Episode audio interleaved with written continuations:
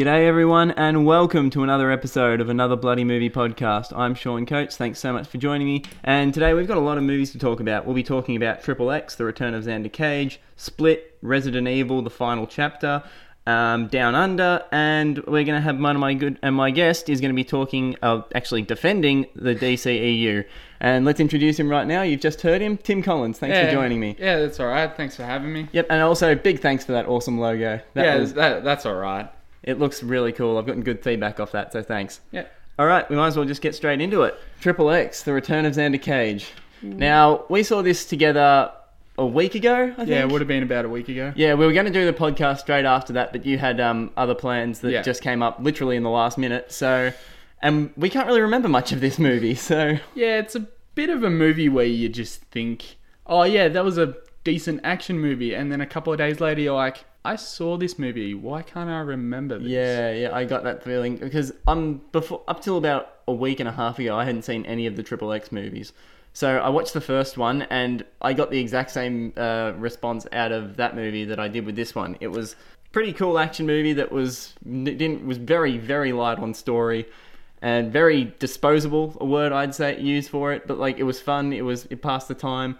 And like, and I didn't see the second one because you told me not to. Because Yeah, it sucks apparently. Yeah, Ice Cube, unless he's in Jump Street, don't bother watching Yeah. his movies. Or Straight Outta Compton. That was a decent movie. Yeah, but they, it was his son playing Yeah, him. it That was, his son, but still, you kind of get the same effect. Yeah, well, I I only want to see um, Ice Cube just yell at people anyway. So. Yeah, it's it's really only the only thing he's good for, really. Like, Yeah, but there, there's a lot of dumb, like really dumb things that happen in this movie. yeah, there is a lot of dumb thing movies. As I said to you as soon as we walked out, that is a triple X movie. Um, if if you've watched the first triple X movie, you can you might understand where I come from. It's just Mm. dumb action scenes that look cool in theory, but not necessarily would work. Yeah, I guess so. And like, Vin Diesel must have something against not doing the second film in the franchises because he wasn't in the second Fast and Furious. He wasn't in the second Triple X. Yeah, I think two might be his unlucky number or something. Um, Yeah. I don't know if he's actually been in a sequel that was just number two, like as there's just the second one. No, like, I'm not quite he's sure. He's got either. franchises. Like I think I don't know if there's going to be a Last Witch Hunter too, but like he'll definitely have to be Uh, in that. Oh, they might be, depending if Hollywood gets bored or not. That, that, that's another. The last bit. There's a lot of movies that I classify under disposable Vin Diesel action movies. That Yeah. if you don't take them too seriously, you'll have a lot of fun watching them. yeah, But but so- you, you got to walk in with a light heart. You can't really Yeah, expect you gotta- this is gotta going to be a great movie. You just got to switch your brain right off for a lot of the time when you're watching these kinds of movies. yeah, it's just it's one of those dumb action movies like what the Fast and Furious movies are now, and let's say um, just trying to think of another dumb action movie. Um, The Losers, which is also a DC movie Uh, yeah, with uh, Chris Evans and Zoe Saldana's in that yeah, too. I think. Yeah, it's it's pretty much a rip off of A Team, but it's dumb action movies. You can't really go into them with really really high hopes. yeah, as I said, disposable is the perfect Yeah. like d- word to describe this movie. Like some of the supporting cast is pretty good. Like the supporting characters, like they're not really characters; they're kind of just um, stereotypes Yeah. or things like that. Very Um, stereotypical. But like same with um, Rogue One, Donnie Yen is easily the best part about this oh movie. yes, he bring he brings a lot of light heart into the serious parts of the movie. that- Like he would make really really stupid Mm. marks that come out really cool. Like there is one scene in this movie that he's just like, "Oh, your fly's undone," and then he just beats the crap out of one Yeah. person because he lets his guard down. That's easily one of the best parts of that movie. Yeah, and there was actually a moment in this where like he's being shot at, and the only the only thing I could think of was back to Rogue One, and this entire time where Donnie Yen's character, I can't remember his name, he's just being shot at. I'm just wondering if in his mind he's going, "I'm one with the Force, and the Force is with me. I'm one with the Force, and the Force is with me." Uh, even with Ice Cube's character, he's in it for would Oh, literally yeah. be about It- that- two that's minutes just to total. like same, that was kind of with the Fast and Furious, how they just trying to tie it up with the rest of the movies and like tie up the loose ends, yeah, and things like that. yeah. With it's stupid how he is put into it, but how he is put into it makes just that little bit of sense. If you've watched the second one, don't recommend watching it. But if you're really bored and you're almost at the point of going, oh, I want to rewatch the Transformers movies, watch this one first. I would recommend watching the second Triple X over probably the second Transformers movie. All right. Yeah. if you enjoy the other movies, like you'll definitely enjoy this. Yeah. Um, if you like, well, needless to say, if you haven't liked any of the Triple X movies, just you don't really need to see this. Like this is probably definitely a movie for the fans. Like it's obviously profitable enough, like or successful enough to warrant a third movie. Well, this movie was number one in the world at one stage. I think for like a couple of like A day or something? Yeah, I think it was, like, nearly two I, th- I think Split might have knocked it yeah, off though. Split did knock it off by a fair bit. All right. Well, things were. we might as well get to that one actually because that was a good segue there. So we'll. Yep. uh, so last night I saw Split, the new film by um, uh, much maligned director M Night Shyamalan. Now you're aware of a lot of this guy's work, haven't you? Yes, I am So- very aware. So if you if you aren't aware, like most film, all, all film buffs know about Shyamalan, but he is definitely the case of a director that peaked way too early. Like he started out with The Sixth Sense and Unbreakable, and they were two amazing movies. And then he started to dip a little bit with Signs and The Village, and people were like, oh, "Okay, those two weren't as good, but like he can still be a good director." And then there was just this barrage of shit, like Lady in the Water, The Happening, The Oh. Last Airbender, After Earth. Can we not Like- talk about Last Airbender Oh, and oh, After Earth, please? Yeah, that they were horrible, horrible movies. But and then I think t- uh, last year or two years ago he did like this um a low budget horror film called The Visit, which got mixed reviews, and people are saying, "Oh, is this is, Sha- is this a return to form for Shyamalan?" And then he's made Split now, and this movie definitely is. This movie is well, I haven't seen a lot of um Shyamalan's films. Like I've seen I've seen probably his best and his worst movie. I've seen The Last Airbender, which is just an ungodly abomination, and I've also I also also watched Unbreakable, which is just last night, and that is also just a brilliant, brilliant movie. That's very, very underrated, and possibly one of the best full performances you'll ever get out of you'll ever see out of Bruce Willis as well. So, if you don't know the plot to this movie, it's about three teenage girls that get abducted by this man who has uh, DID, which is um, a basically split personality disorder, and he has 23 different personalities living inside of him. And yeah, so he kidnaps these three girls for you don't really know they don't really know why they've been kidnapped, like, and they don't reveal it until later on in the movie. But yeah, this movie's really, really suspenseful.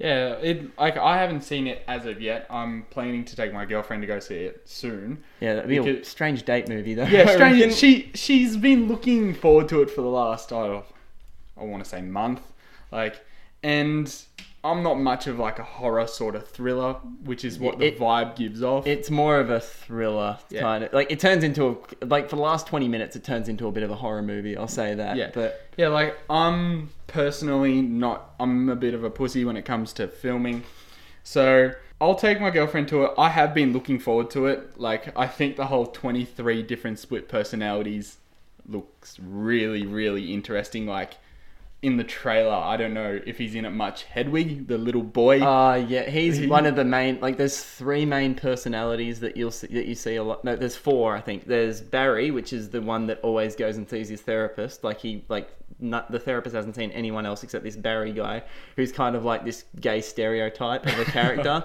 and then there's Dennis, who's the personality that kidnaps the girls. There's, I think, Patricia, who's the one that you see in the trailer. That's like the very gentle, the red turtleneck. yeah, One. Yep. that one who's basically this very calm, like un, the English teacher. yeah, yeah. But then she's kind of psychopathic, as you see later in the movie. And then there's the little little boy Hedwig. Yeah. Hedwig just looks like with the person who acts, you know, I, his name just escapes me at the moment. The way he acts Hedwig, it is amazing. Oh, It is like honestly, like because I saw the trailer for this movie, I'm like, this looks terrible. Yeah, I got that it vibe was- too. And I was thinking like James McAvoy. That's who you're thinking Yeah, of. James He's McAvoy. like he's a really, I think he's a really underrated actor. Yes, he is. He really is. Like I think he's incredible as young um, Charles Charles, Charles Xavier, Xavier, in yes. the in the newer X Men movies, and like he's been in other movies that I've really really enjoyed him in, like Victor Frankenstein. If you haven't seen that, like not a great movie, but he was really good in that. Um, sometimes, and what I was really surprised with with James McAvoy in this, like how hard this must have been Yeah. as well, and what the kind of project is like. You're gonna have to play so many different characters that are one crazier than the next in an M Night Shyamalan movie. this could ruin your career if Yeah. this doesn't work. Yeah, and it's fair to say at this stage it has worked. It, it really has, yeah. Uh, what else was I going to say about this? Um, the one of the like a, a lot of the acting from all the other people is really really good as well. Like especially the lead girl that's abducted. I think the actress's name is Anya Taylor Joy, who's like seems to be one of the biggest like rising uh, young actresses in Hollywood at the moment. She was in that horror movie, that independent horror movie, The Witch, which came Oh, out yep. last year, and I think she was in that shitty um, Ex Machina AI ripoff uh, Morgan, which Oh yeah. yeah, so but like apparently she was good in the. I haven't seen either of those, but she yeah, but she's really really good in this. And like her character has some like there's a lot of flashbacks in this story which which show why she is so calm in these kinds of situations. Like I'm not going to spoil it because I think this movie's kind of like The Sixth Sense that if you spoil it, like It'll ruin it. Yeah, Yeah, So- and that's completely understandable. Movies that I feel I feel if movies do well, if they've got good spoilers, they are usually a good movie. Yeah, I think so. Well, that's why I think that's why a lot of people love Sixth Sense. Like I, Yeah. I actually haven't seen the Sixth Sense in full, but because I know, because I've been aware of the pop of pop culture, everyone knows the ending to Yeah. Sixth Sense. But like, and I think that's why, like, going back to Unbreakable, like people, why it's so underrated, and like why at the time it was like, oh, what it wasn't as good as the Sixth Sense. I think the reason why is because they felt that the twi- the twist ending didn't wasn't as good as the twist ending in the Sixth Sense, Yeah. and they completely forgot everything up until that point. Though. Yeah, yeah. And like twist endings in movies can often make the movie great. yeah, well, Shyamalan has probably had one of the best and worst twists of, of movie cinema of all Yes. time. Like you've got like yeah, the one in Sixth Sense, and then also oh, the alien's weakness is water. Yeah, which is um seems a bit stupid in a way. very but- stupid, and we well, we're not going to get into that because Yeah. that will just be. Oh fuck! I don't understand how people defend signs. It's a fucking stupid movie. it's really bad. But no, if if, if you like um, suspense thrillers, like, and it's very well contained too, like the cinematography and like how it was shot, because. Uh, After seeing that um, horror movie, It Follows, Shyamalan wanted the cinematographer for that movie Yeah. and it looks it's one of the best looking Shyamalan films. Like especially even when like the setting is just like this underground dingy like it was almost like 10 Cloverfield Lane the Yeah. setting in it. Like not necessarily a bunker but like in that like looks kind of like that. And like it, it made something look really good from like such a like bland kind of setting. Yeah, it's it's putting off a very an isolated vibe. Like as I've said, I haven't seen the movie. Even from the trailers, I'm getting a lot of like isolated sort of sort of like Ten Cloverfield Lane. It's a very isolated place, and you can't really like the movie doesn't really expand out into that as much as it does. Yeah, it, expand it, it, only, it only really expands out to when um uh, he goes and sees his therapist, Yeah. who's actually played by the if you've seen the happening, the crazy lady from uh, uh, yeah the crazy lady from the happening that's like planning on murdering me in my sleep.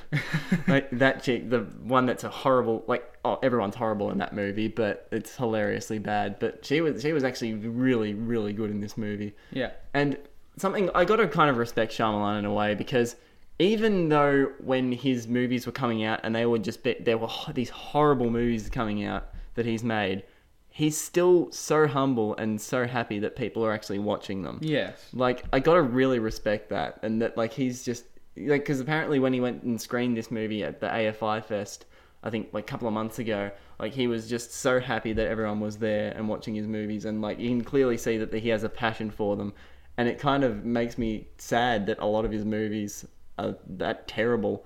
And like, because he doesn't think they are, like, because there was an interview where, where like he, it was an interview for the um the Last Airbender, and it was like, uh, how have you felt about like the negative reviews of Lady in the Water and The Happening, and are they like, are they like lowering your reputa- reputation or something? And he answered that question with, first of all, I didn't believe a single word that you just said, and he always has a smile on his face as well. So like to be able to do that, and like even when he yeah gets criticized for his work so much, and yet he's still able to be so humble and so happy that people are actually watching his work. Like it's got it's something really something to be admired.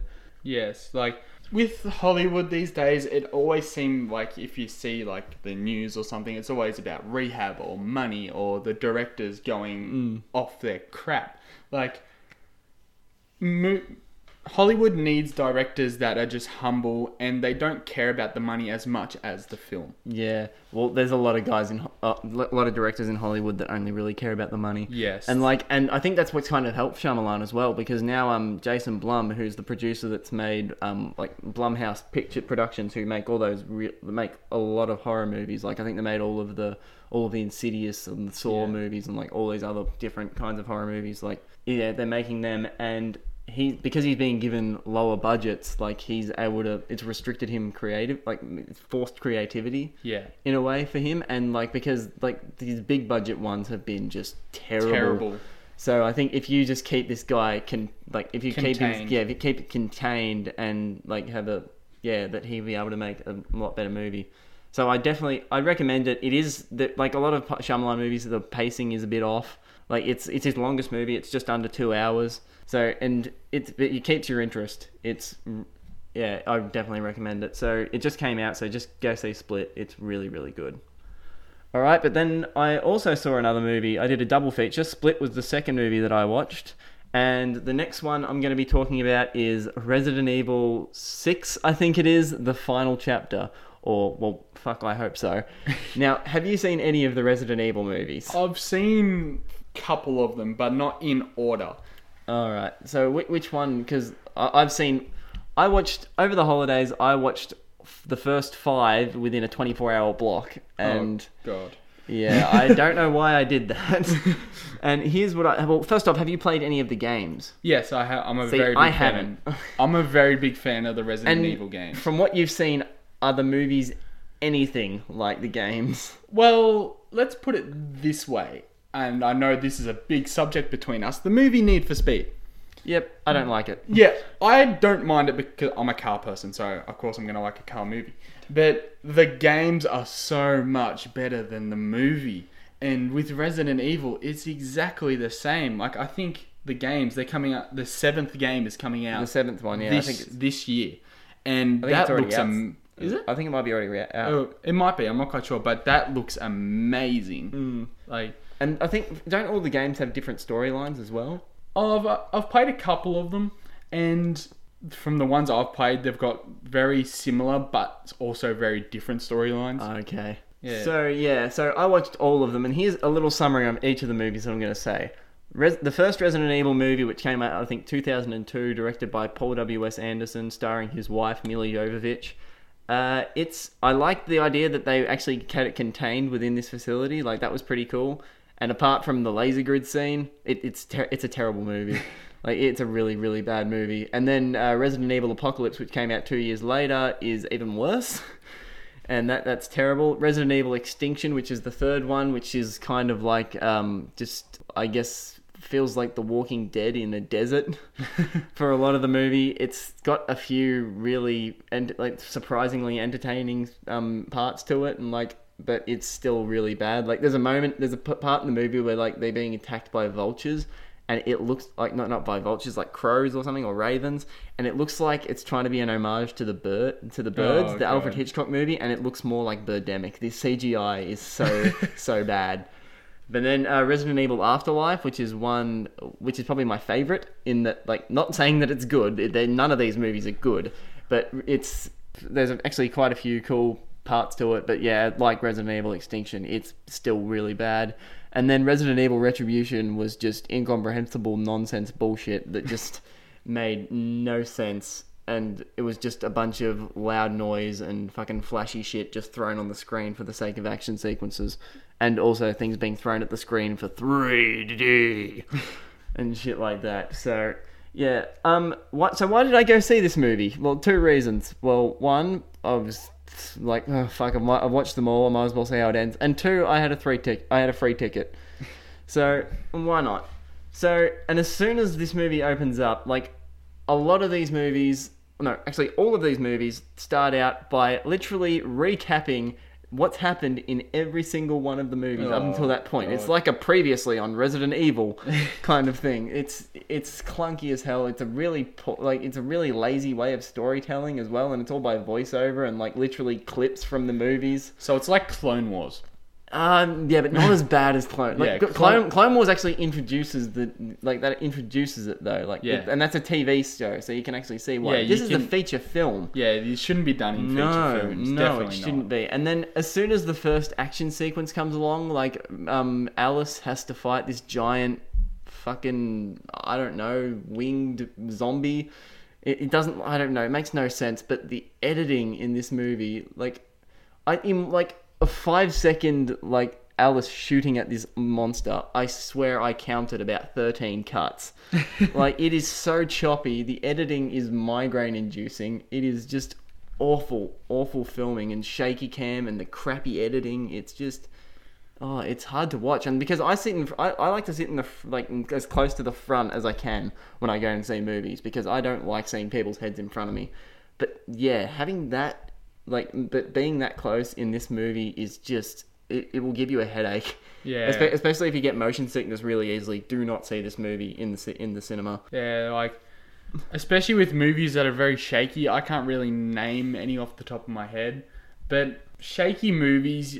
It makes you feel like did they actually use decent cameras for this? Yeah, or I don't know, or if it's just um the director's having a seizure or something while he's filming this, or I don't know. And then, like most Resident Evil movies, apparently they get the characters from the games and they're played by the most generic, boring actors that you can ever get.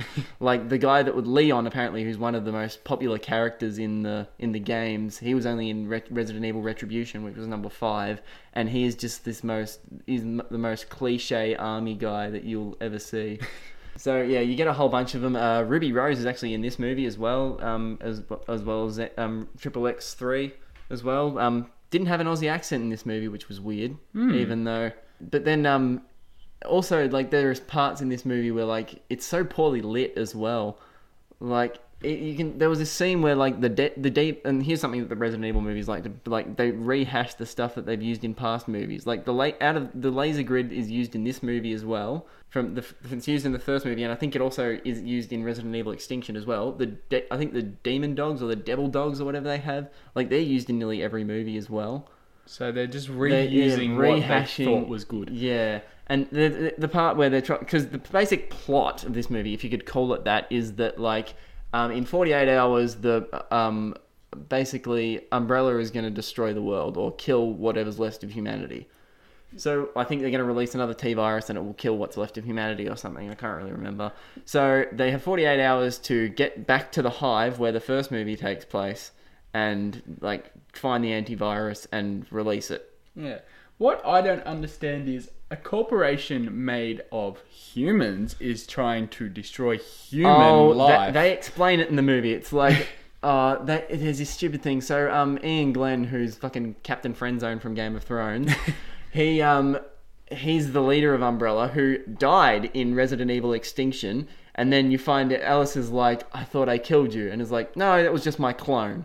I'm like, oh, fuck you. Seriously. Like, I know Iain Glen probably has, needs something to do in between seasons of that show, but oh, really? But then, so they have a flashback sequence to I think a, a like 18 months before the T virus was released, so like set way before the first movie, and he's basically explaining like, oh, where like humans are destroying this Earth and all this kind of stuff. Like, and why don't we? How about like, why don't we just destroy it? so they're just But delaying all- the inevitable. No, they're not they're- delaying, well- They're bringing it forward. Yeah. But what they do, they go down like in the hive where this place is. There's about five thousand umbrella employees. Like he basically compares it to Noah's Ark, like saying Oh, we're going to cleanse this world of all the bad things, and we're going to come back like better. We're going to come back on a better Earth and be do it. And then he's like, it worked one time before, and he points to the Bible. Oh, I'm just God. thinking- Yeah, but have you fucking looked outside? Like the, you're you are gonna be living in a an apocalyptic fucking wasteland. You're gonna be living in the fucking yeah. Mad Max universe. Yeah, you are. Oh fuck! This movie, the first twenty minutes of this movie is a shameless Mad Max ripoff. like, there's tanks driving through the desert, and um, the zombies are chasing them. And there's one part where like um, Milla Jovovich pours um, pours um petrol into like one of the tanks, and then drops a flare into it, and then it just shoots out flames. I'm like, okay, yeah, that's like, yeah. that happens. Like that, I will admit that was actually kind of cool, but it was like this is so stupid kind of thing. And there's also a foot like gasoline is like used a lot in this movie. Like there's a fire waterfall of gasoline. Oh, God. That's I was like, okay, whatever, all right.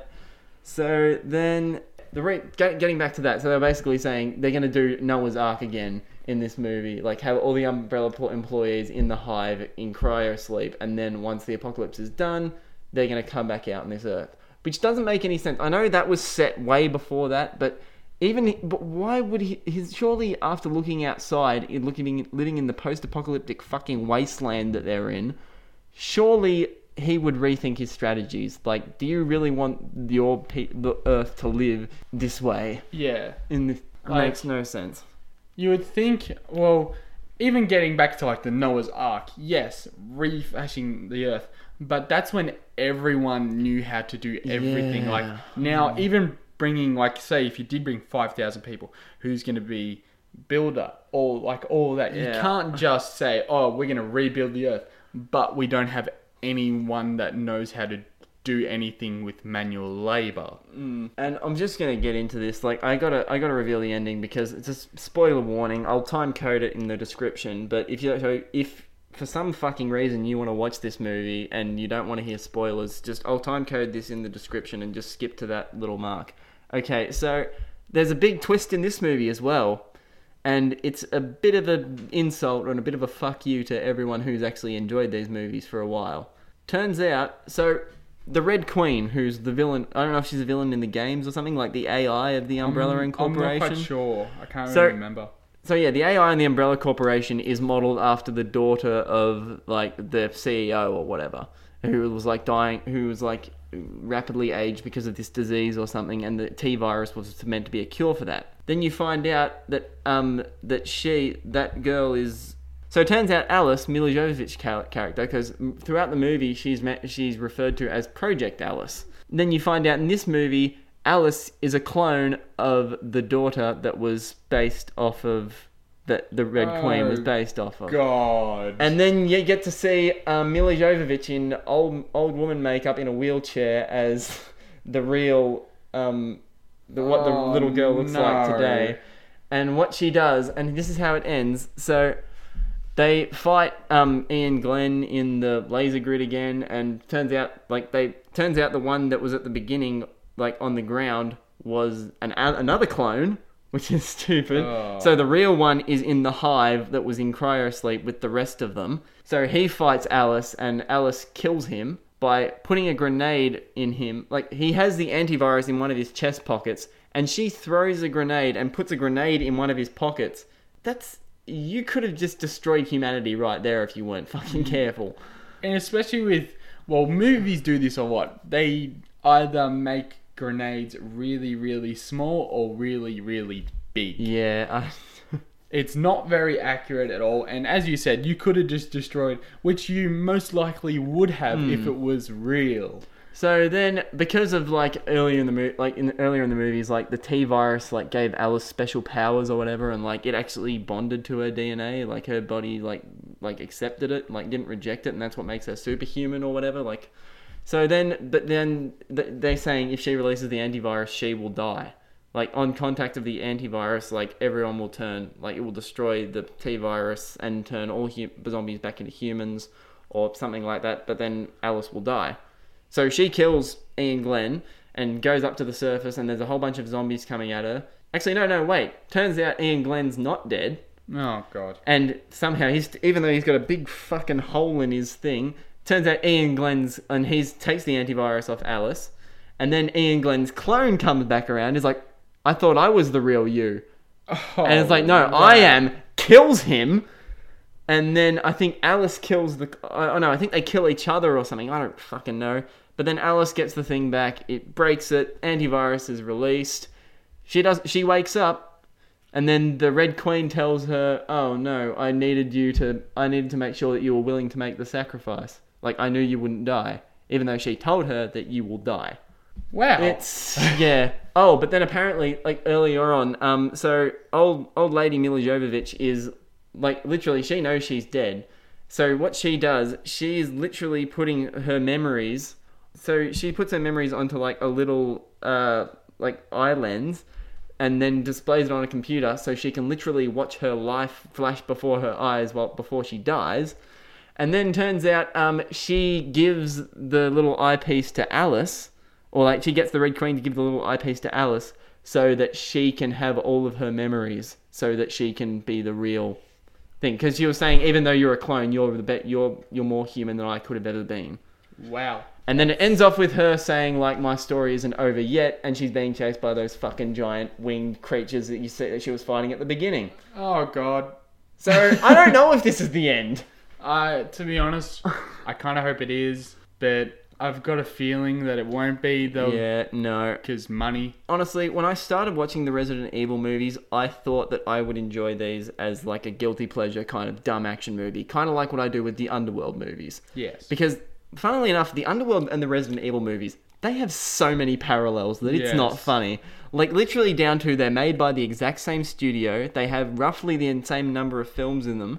The, the, what, the lead star is married to the director of the movies. They, they contain either like something from like horror, they contain something from the horror genre, where it be vampires or werewolves or zombies, and well, and they are moderately successful, and they're just successful enough to keep gaining sequels. yeah. Uh, like Except the Underworld movies are actually kind of entertaining. This Yeah. stuff is just garbage. yeah, I definitely prefer the Underworld movies over Oh, without a Resident doubt. Like, Evil. yeah, because I went and saw I saw Blood Wars, the recent Underworld movie. Like, it's not good, but I actually had a lot of fun watching that. Yeah. It's a, it's a stupid fun movie. Yeah. And it actually, unlike the Resident Evil movies, the Underworld movies actually have some kind of interesting lore behind them. Yeah. And like interesting backstory and some cool characters. This one just doesn't. Yeah, Resident Evil. It's a genre. It's an acquired taste. Uh, You think? Like, Yeah. the games or the movies? Because just the whole just Resident Evil genre, like in the pop culture, Resident Evil is just seen as this big. It's it's not as big as let's say, oh, do, do you think people know now that when they speak about talk about Resident Evil, are they talking about the movies or the games now? Because I think people literally, like, if they have fans, they have to distinguish themselves. Uh, because it really depends where you are. Like you could be at a movie convention or you could be at a gaming convention, and at those two points, you definitely know where you're, where which side you are on with either the games or the movie. Which is bringing it back to I don't know which one was made first, the games or the movies, but at the end of the day, it's an acquired taste. We can't really say if you like if you can't like it but I say Resident Evil is not my sort of thing. I, I didn't really like the movies. I like the games; they're good, fun games. But the movies, I just can't watch. Yeah, so if you are a fan of the movies, like this is you, you'll you'll enjoy this. But if don't, if you're not, like same with Triple X, just If you sorry. don't, if you don't like the uh, like the originals or the first one or whatever, yeah, don't go see really- this one. Yeah, because you're gonna hate it. So now I'm gonna introduce a little segment that I'm planning on doing on the podcast, and it's gonna be the Aussie movie of the month. So this month, um, the Aussie movie of the month for January in 2017 is a movie called Down Under.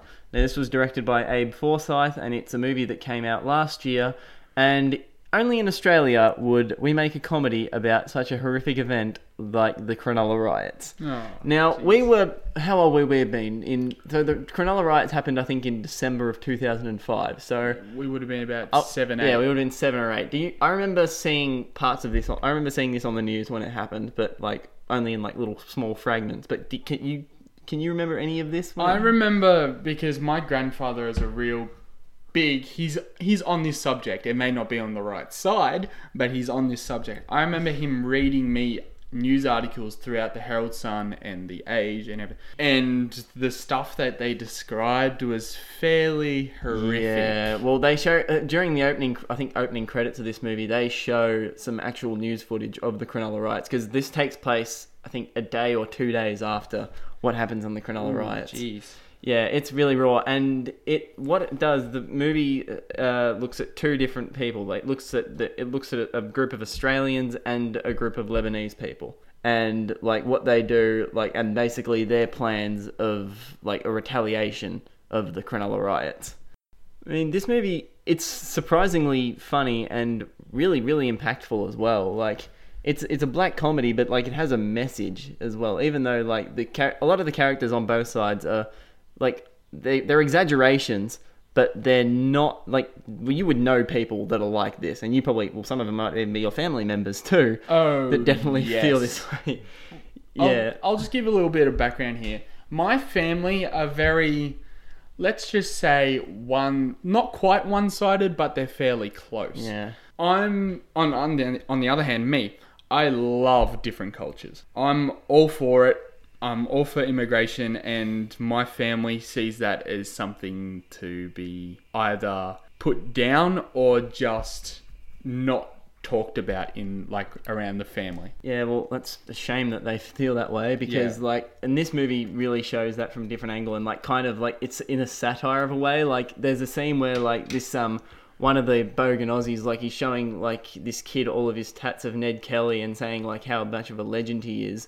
And like yeah, he's got like fifty Ned Ke- like no probably not that much, but he's got a lot of Ned Kelly, Kelly tattoos all over himself, and he's got a bandage on for practically the entire movie. So you're thinking, okay, this guy's got a Ned Kelly bloody bu- bucket. No, he's tattooed a Ned Kelly bucket onto his head Oh, with the wow. slit cut out. And like in, in the end of the movie, like he takes it off and shows it, and like, mate, it looks like you're wearing a burqa. and like, and there are just so many little jokes like that. Like, there's one where like, so he's explaining Ned Kelly and like how much of a legend he is, and he's like, I tell you what, if Ned Kelly was still around, he would not, he would not put up with all this shit that's, co- he would not put up with all the immigrants coming into our country right now. And the little kid was like, but Ned Kelly was Irish, and the look on this guy's face is Yeah. just so funny. like when we go back to it, there's a lot of Australian immigrant stigma. Like, Oh, even definitely. if like there's a couple of Australian TV shows, you may not watch them. It's Fats Pizzas, Fat and Pizza, Housos. yeah. The, the, Paul, the Paul Fenech shows, Yeah. which basically, like Paul Fenech, I think he's an Austra- like of Ita- he's he's as he describes himself, he's a wog, like he's of Italian heritage and things Yeah. like that. And he has people on that show from like all different regions of Australia. Like he has a lot of Maori guys on that show. He has. Yeah, like of- has like Lebanese people and like kind of like people Middle Eastern and even Indian origins and Yeah. things like that on that show. And they, with those shows, they embrace the Australian stereotypes, like the Lebanese people driving their little hatchbacks with subwoofers and always getting kebabs and everything Oh like that. yeah. Oh, speaking of kebabs, like there's a part where like they're really like they're really hungry. It's like shit. I could really go for a kebab right now.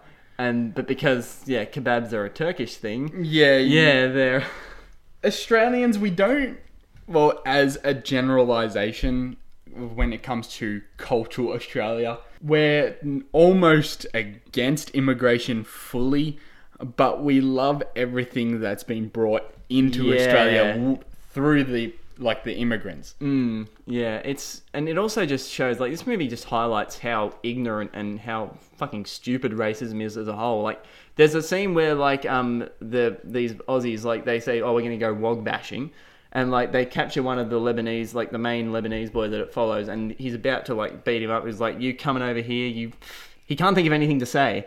Yeah. Like, and he's just like, well, fucking Lebo and shit Yeah. like that. And like, yeah, can't think of anything to say. And it just shows the blind hatred and ignorance and just the xenophobia of just. And the whole idea of um them saying oh they're coming out and like uh one of these um big bands of dickheads that they that come along they have they in the like a f- Commodore I think they're in a Holden Commodore a black Holden Commodore with like a fucking um the Southern Cross put all over it like uh uh I think their number plate says hard cunt as well Oh wow. and like, yeah, they are just, yeah, they.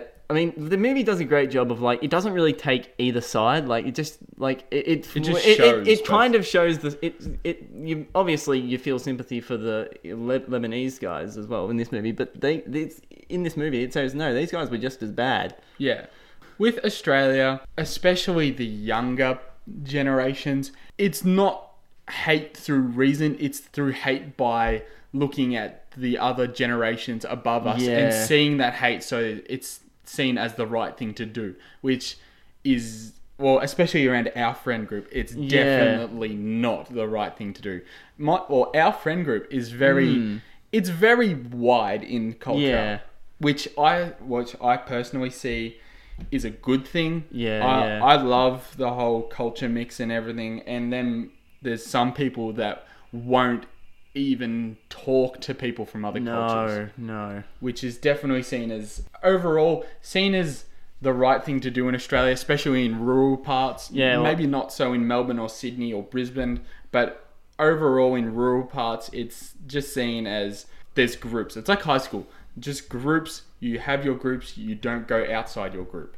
Uh, and I also just quickly want to mention as well, there's a character in this movie that has Down syndrome, and like apart from like the Aussie, like the really dickhead Aussies, like hanging shit on him, like the re- the movie does a really good job at making like not talking down to him, like in a way. Yeah, like, Like it, it, it's a really good um, uh, portrayal of someone with Down syndrome, and obviously the actor does have Down syndrome as well, and he was really really good in the movie too. yeah, like with as I've said, with Australia, we've got our morals a little bit mixed, and I not to get political or anything, but I think that needs to change. It does. So yeah, well, a lot of people. I've got a feeling this is going to be a very. This is a very divisive film. Like I didn't hear much about it when it came out. Like I heard it was out, and I didn't really know much about it. But like I got this. I got this movie on DVD at a um at the like our Video Easy is closing down in our town at the moment. So I got this there and watched it because I heard good things about it. And yeah, this is one of those movies like on which side you're on, you're gonna either love it or you're gonna hate it. Yeah, which, especially with like you said, you didn't really know much about it. Australian movies aren't really broadcasted even in Australia. No, no, we're they're not. very we're at the or especially at the moment with movies, we're very Americanized. yeah. without- Whatever the Americans like, like through Hollywood, whether it be like Lion or the Triple X or Split, Australia seems to take that on more than Australian movies. Yeah, well, I guess, but like every now and then we get one that like goes through and becomes really popular. Like you could say that Lion is, isn't Yeah. it? It's a massive, like it's a big Australian production. Like they got a lot of government funding from Australia. A lot of it, well, a lot of it's shot in India, but like a lot of it is also shot in Australia. Yeah. Like another another movie, well, no, well, pretty much a franchise is Mad Max. Yeah, That is that was well, the first three were filmed in Australia because Yeah. they were Australian movies. yeah. Well, they did. Fi- they were going to film the four, um, Fury Road in Australia as well, but um, it got it rained a lot and it was getting green. Yeah, and which- so they went out to Namibia or somewhere in the middle of um like um, Central Africa to shoot it. So Yeah, like Australian movies, they're good. They're a dime a dozen at this stage. Yeah, and we, we've just came out of a big like in the late 2000s to early 2010s when Australian movies were just shit as Yeah. well, and Just yeah. getting Australian actors into Australian movies doesn't mean they will be good. Mm, yeah, like for example the movie australia some people may like it but in a movie Hmm. sense it's not really it's more of a documentary slash history channel sort of yeah, thing kind of a made for a TV kind of movie. yeah like some people may disagree with me but another good australian movie is tomorrow when the war began Oh, I disagree with you there, yeah mate. like which some people like it but I've been to- I've talked to some people and they prefer the TV show that's Oh, recently I haven't, I haven't seen out. that yet, so Yeah, they recently put out a TV show because there's like eight, nine books, and they were going to do them all as movies, but they couldn't. Hmm. the first the- one didn't do very well. Yeah, the first one didn't do it very well. I think it did alright at the box office, but critically, yeah, it was Yeah. not. so not well they received. just decided to scrap everything and make a TV show on ABC, which is yeah, which is like it's all right, but then again, it's not great. All right, no worries. So yeah, Aussie movie of the month, Down Under. Please check it out. All right, so Tim and I have had a like for almost a year now. We've had a bit of a Heated debate. heated debate. So on the last episode, you would have heard me talk about the worst movies of 2016, and you would have heard me and Eric talk a lot about uh, Batman vs Superman and uh, Suicide Squad. Now, as as you would have heard from those episodes, I didn't really like them that much. But and I mentioned one of my hardcore DC fan friends. That's this guy. Yeah, that's me. And now he's going to attempt to defend the DCEU, why he enjoyed those movies, or why he thinks that they're good movies, and what the future possibly holds for the D- what they what this means for the DCEU. Yes, well, well, I think the best way to start this is at the start. Man of Steel. I can see why people don't like it. Oh yeah, me too. I, I like Man of Steel. yeah, like, like Man it's got a lot of terrible, terrible parts to yes, it, but like it's, no movie's perfect. In well, none of especially 21st century, no movie is perfect. Man of Steel is a good movie. It was a way to, a good way to start off with most possibly the most iconic DC superhero of Yeah. all time. oh definitely. which not putting Batman away, but Superman is seen as the most iconic, one of the most iconic superheroes ever, especially during the 40s, how they he was a poster boy for American patriotism, especially World War II. Captain America, which is Marvel, which That I- came a bit later though, didn't yeah, it? yeah, like it was later on in World War Two. Marvel and DC, well, it was before Marvel. They were called Timely Comics, I'm pretty sure. And what happened was America, America needed troops, especially especially after Pearl Harbor. America needed troops, so they put in their pop. The, the pop culture at the time was comics. Comics were just starting to come out, and I wish they were still 10 cents, but they're not anymore. So, yeah, they grouped together and said, hey, let's get our most patriotic superheroes and put them on We Want You posters. Captain America, obviously, he's it's in his name. And then Superman being brought up in one of the most uh, American like states ever, or like just Kansas in total, is just America. So they basically wanted to like a replacement for Uncle Sam in a way. Yes, they? pretty much. It was a replacement for Uncle Sam in the younger audience. And bringing back to Man of Steel, Man of Steel was a good way to start it. They were, oh, let's say, what were they, about four or five years behind Marvel? Sorry, uh, let's see, Iron Man 2008 and Man of Steel. Yeah, so about 20, 2013 Man of Steel Yeah. came out. So. Yeah. So they're a little behind Marvel, which I can see why they were. Christopher Nolan was working on a solo Batman movie, which is, well, solo Batman trilogy, which is seen as one of the best trilogies of all Oh, it is. time. And I can't debate that. I like them. Um, I'm not a massive fan of. This is where people start to hate me a lot. I'm not a massive fan of Heath Ledger's Joker or Okay, well- Tom Hardy's Bane. Discuss. Well, my I was brought up from comics from a really really young age. Like I flew I flew back to America and Australia often. And this was before TVs were really put into like see like TVs were put into the um like put into the back of the seats. So comics were a good filler. My mum and dad used to buy me maybe five, ten comics, and because I was young, I couldn't really read them, so I read them over and over and over. And that's what started me for a sense of just pure taking it from the comics and then putting into the movie. Man of Steel was done well. I see there's parts in it that I didn't like, but that's with every movie. And then when Batman versus Superman got announced, I was it would have been about what we we would have been about halfway through our high year, school. Year nine, I think. Yeah, halfway half- through year nine when Ben Affleck was, Yeah, was cast. cast as Batman. And um, well, I'm gonna say this as a generalization.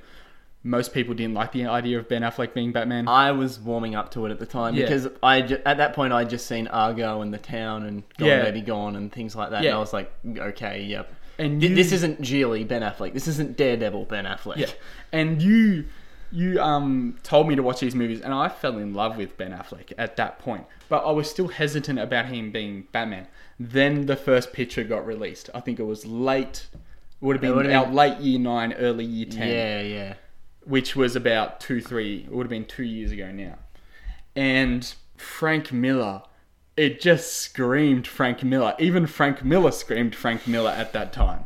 Like, it was just taken like copy paste.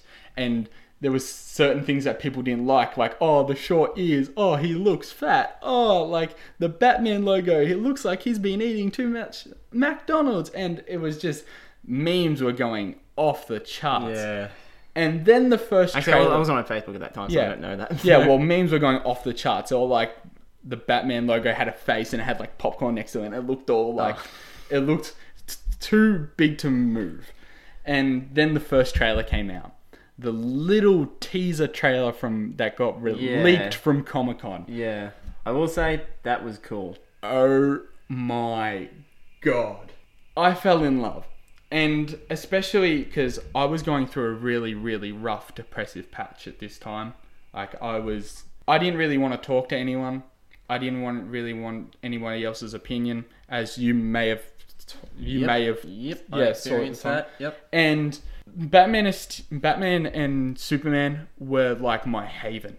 I could focus on that. I was not going very well at school. I could focus on that, and that would get me through the day. That would not make me want to go back to the alcohol that I was consuming or the illicit sub, like listed substances, or planning of ending my life. And I focused on Batman vs Superman so much that I came to a point where I realized it's not going to be bad for me. I'm going to love this no matter what. And then at the end of 2015, when I just my life started getting back up, I started Yep. to get more friendly. I started. I recently got a girlfriend, which Still together. At yeah, well, yeah, we're still together at this point, and she is amazing. If she's what if she's listening to this, thank you. And I went to go see Batman Superman at IMAX. It would have been the third, the total third premiere of it in Australia. It would have been. It would have been. Sat, it was a. Sat, it was Easter Saturday on that came out. So yeah. Yeah, we went to see it at IMAX. I went to go see it with my girlfriend, Sean, and and another one of my friends. And Who I think became like he liked DC properties, and but like after meeting you, like you helped, you got him into like Yeah. more of Yeah, like I was a big part of when people were like, "Oh, I like this character because he did this," and I was like, "No." Well, would that, be the same for like was Alana a big comics fan when she when you were She- before you met her? Or? as most girls do now? She likes Harley Quinn, oh, okay. which, which is a very generaliza- generalization for like comic girls with quotation marks. And Batman Superman, she was looking forward to it not as much as I was, not as much as I think Sean was looking forward to it into the coming weeks, but not to the point where I was. Mm, yeah, I was like, I just didn't want it to suck. Yeah. But, And I saw it. Well, I was sitting there and I had I was hesitant. Like I coming up to the because we had a group chat on Facebook. Coming Yeah. up to the couple of like couple of days beforehand, I was getting nervous. Like I'm like, oh, what if it what I- if it does suck? I, I think it didn't help that I put the Rotten Tomatoes score. I think yeah, up in the group chat. yeah, so- which I, I found funny, and then I got angry, and I did spurt out, which I am sorry about. That's and fine. yeah, then we went to see the movie. The first five minutes of it, which I, th- which is pretty much showing the Waynes dying. Mm. I have to admit that is probably one of my favorite parts of the movie. Like, especially with Nolan did it well, Tim Burton did it. He was the first one to really do it, so Yeah. you can't really just knock it saying it's crap. The way that Schumacher just had a crappy like Yeah. toy bat flying. yeah, So- yeah, we don't talk about that. Um, with Zack Snyder, I don't mind. I know Sean's definitely against me on this. I don't mind Zack Snyder. Oh, Um, I like some of his movies. Like, Yeah. I think, as I said in the last episode, like you haven't listened to it in full yet, but I said that I really like 300. I think that he's a really, I think that Zack Snyder is a great visual artist. I just think he's a horrible storyteller. Yeah, and I think he's a visual artist because I'm pretty sure he's related to Scott Snyder, which is he is seen as a god in the DC universe. Well, not well in comics. He writes and he draws, and he is made the, possibly one of the most stupidest like little bits around Batman and Superman seem awesome. And that's what I and even Scott Snyder he drew most of the like the framework how they draw all the scenes first. He did most of that which is what I like. And then so the movie overall I loved Batman Superman. It is probably it's as Sean does his top 10 favorite movies of the year. It'd be in my top 10 but definitely not in the top 3 there's plenty of movies for that. And there is things that I didn't like but there was things that I loved. Martha. Yeah, that whole Martha scene. Oh It's so my stupid. god, I want. It makes me want to cry sometimes. And let's just hope. In in that, what, what do you mean that makes you want to cry? In that it's that emotional. No, it's stupid. It's, it's so It's- stupid, it's isn't it? I was gonna say, And like, I was for- gonna have to ask you to leave Yeah, if you said yeah. the other thing, but For people who don't know, um, Aquaman's dad is also named Thomas, which is which is uh, Bruce Wayne's. He's Thomas Wayne, and there's Oh, Thomas wow. Thomas Curry. I hope that's why Aquaman doesn't join the Justice League. If it is, I'm gonna give up on just DC and I'm gonna join Marvel, which hardcore fans don't like. So Oh, but I, I don't get the whole Marvel versus DC. Like, Yeah. can't can't you just be like the little girl in the old El Paso ads? Like, why can't we do both? Yeah, like I like there is some Marvel movies like Ant Man, Winter Soldier, Doctor Strange, Guardians of the Galaxy. Guardians of the Galaxy, Deadpool. Deadpool Technically Fox, but yeah, but it's a Marvel movie. They they are movies that stand out for me as my favorites. And then there was some that I didn't really like, like let's say Iron Man three or of the first Avengers movie, which is a very different view. And going back to Batman Superman, there are some things that I didn't like. Let's just say the the uh, Ninja Turtle, also known as Doomsday. the, the cave troll. Yeah, the cave troll. I like what how they put it out as Doomsday, especially when he fell when he got nuked and he fell back down. How he evolved. That's what Doomsday is about. As soon as he well dies with quotation marks, he comes back impenetrable or invulnerable to that substance, which is what makes him one of the most destructive beings in the universe. Like I have many conversations with my other friends who would win Doomsday or Hulk. I always say Doomsday because Hulk can die. It has seen Yeah. Hulk can die. Doomsday dies for a period, but he always comes back, which is when Hulk comes becomes sort of weaker. And I can see what they did, but the way they did it was stupid. And while we're on the subject of other DC superheroes, um, the email. Yeah, that you. I remember I was next to you in the cinema, and you and Lockie were just. You couldn't contain yourselves. And I I was- was, groaning out loud. Yeah, um, I'm gonna admit I was fangirling over that email at one point, and I even I admit you could have left Cyborg and That's Flash what out. end credit scenes scenes are yeah. for. yeah, and I can see why DC doesn't do that. I know Christopher Nolan said but DC, uh, not DC, won't do end credit scenes, and I like what he he quoted this. This is his quote: "End credit scenes are for people who can't make good trailers." Oh, yes, I can see that, but well, then Suicide Squad had an end credit sequence. though. Yes, it did. yeah, which is which is kind of hypocritical, even though Christopher Nolan had nothing to do with Suicide Squad. I'm sure. Like no. I believe. I think he was an EP on um, Batman v Superman. Yes, but- he was. When and he was with Man of Steel as well. Yeah, because- Mm. Snyder and Nolan are. I'm pretty sure they're fairly Yeah. well known. I, I each think he's just going. I think Nolan just went, oh, screw. After watching Batman v Superman, he's like, nah, screw you, screw you, Snyder. I'm gonna go make a fucking World War Two movie. Yeah, pretty much. Fuck this shit. I'm out. So the, going back to the email, I personally think they could have done that so much better. They could have let. To be honest, I would have kept the Flash in it. I would have put him somewhere different. Yeah, would- as like a little teaser. What do you mean the the the e- like the little video from that email file, or do you mean the dream sequence? The dream sequence, I can see where he's, he's coming from. If you're you've seen Flashpoint, the Yeah, animated But even then, I had no idea what was going on. Yeah. and uh, like with Flash as TV show goes, time changing is very, very, very. It's there. it's very prevalent in It's- the TV yeah, show and in like which- the, the Flash lore or things like that. And in the comics, Flash gets a grasp on how to change, how to go back in time without changing anything. And what I believe is that in the Flash movie that will be coming out soon, which I'm looking forward to very well, he will find out how to go back in time. Like it'll do, just be a little thing that he'll, someone will explain to me how to go, how to warn someone in the past of something that's going to happen in the future. And that's where I think the dream sequence will make sense. But the whole email thing, there's so much better things that they could have done.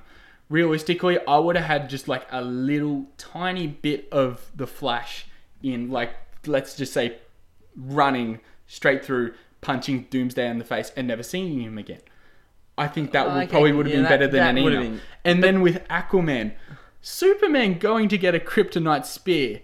I've seen small like I've watched Smallville multiple times, and even I like even like non comic people know Superman and kryptonite don't mix. No. Come on, it was in water. Put Aquaman into that. Like oh. even if like Oh. Just even give in, it to Wonder Woman. Yeah. give it to Batman. yeah. Like Batman did nothing, which I can understand because he's not super powered. He can't really do anything compared to Doomsday. If it was like to Scarecrow or Lex Luthor or someone like that, he can do stuff. But when it comes to Doomsday, Batman isn't very equipped, especially in the movie universe. Like the how you should have ended, the way they put Aquaman into it, Yeah. something the lines of that would have been nice. How he comes up with the staff and Superman and gives them to Lois Lane. Even just that, not even mentioning like the cra- the like the cave troll part. Just putting him into that for maybe 10 seconds would have. I think it would have made a lot more sense than an email. Ju- Just, just back on um, uh, Aquaman though, like his little mini trailer that they got via QuickTime file and email, like it's shot so poorly, and you can quite clearly tell that Jason Momoa is trying so hard to hold his breath. Yeah, he they he did realize he nearly suffocated because Jeez. even though I remember there was this picture, he's like, "Oh, how are you gonna go underwater filming Aquaman?" And he Mm. just re- replies, "I'm Hawaiian, bro." Like even at that point, you know that he's gonna be decent underwater, but he's not. He's not real Aquaman. Yeah, he's, he's gonna not- struggle. Which He's not literally half fish. yeah, so- he's not. He's not literally half fish. Which not a merman. yeah, he's not a merman. And in the end, Batman Superman was a good movie for me. I liked it, and I can understand why people don't like it. Then moving on to Suicide Yeah, I was gonna say explain that then. Um, Suicide Squad. Let's just like I like the car. I wasn't a massive fan of Will Smith as Deadshot okay. originally because Deadshot is seen as like sort not quite redneck, but almost there, oh, like Oh, okay. southern accent, like eye patch, everything like that. And when the art came out, I was hesitant still, even with how he had, because I, as I said, I'm a big fan of comic accuracy. He had these aimer on the wrong eye, Oh. which really? yes, Does I'm, that- I'm kind of OCD with those things, and once that hit me, I'm like, really, can you fuck up that much? And Oh, that, that's the least of that movie. Yeah. This movie's problems. yeah, that, though. and then after seeing it, I went to go. I went to gold class with my girlfriend because she was looking forward to it just oh, as much as I was. So I went to go. see, I took her to gold class. It was her first time in gold class, so I thought I might as well take her to Suicide Squad, a movie that we're both looking forward to. Yeah, all right. And looking at the trailers, the trailers looked amazing. Yeah, they would. It, although like to, like they had very very different tones. Yes, It was- like they were very they were different good. tones. Like the Bohemian Rhapsody trailer Yeah. was, And then the third one, which was like the Blitz trailer, I think, was a Yes. combination of the two. Which yeah, was which just- was which was also good, but the trailers didn't make sense to one another, which Oh. I'm I'm not massively phased about. Even the soundtrack was amazing. Like in I, as I said in the last episode, in isolation. yeah, like If they did not mesh at all yeah, in the movie. Yeah, like, and Purple some of them were just Lamborghini. yeah, but oh, the original songs that they did, like all of them were in the end credits. I think, except Purple Lamborghini was on, I think, in the club scene or like yeah. in the, it was in in, like the joy. I for think like 20 seconds. wasn't it in like the joyride scene as well, like when Um, Batman's on top of their car. I think it was, but I think it was just there. Anyway, but yeah, but then like the other two, um, they were in the end credits. But then like all the other ones, they were just like it just felt so out of place or like Yeah. way too on the nose. Like playing Kanye West's Black Skinhead when bald Will Smith is shooting up at a bunch of fucking the goopy men from the Mighty Morphin Power Rangers. Yeah, Like, that's a bit too on the nose. Yeah, like Will Smith played Deadshot well. He's very self-centered, just like Deadshot. He's he's, he's Will Smith. yeah, he's Will uh, Smith. Margot Robbie's Harley Quinn.